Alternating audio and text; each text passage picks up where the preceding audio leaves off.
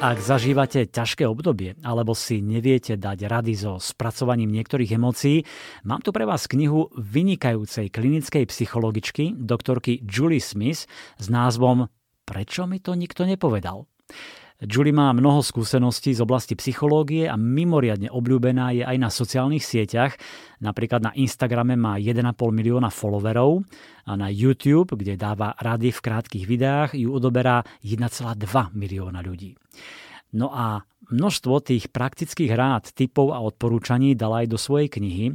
Nie sú to len psychologické poučky, ale naozaj praktické nástroje a metódy, ktoré môžete využiť vo svojom každodennom živote a ktoré vám môžu pomôcť zvládnuť ťažké životné okamihy, problémy a starosti zrozumiteľným spôsobom vysvetľuje, ako funguje v takých záťažových chvíľach naša mysel, lebo ak to chápeme, vieme sa lepšie vyrovnať s pocitmi, lepšie ich usmerňovať a dostať sa z krízy.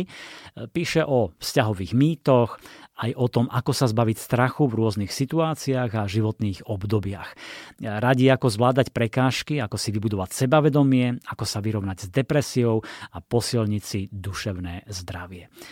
Ona sama vraví, že je to taký kufrík s náradím, z ktorého vyberiete to, čo práve potrebujete a čo riešite.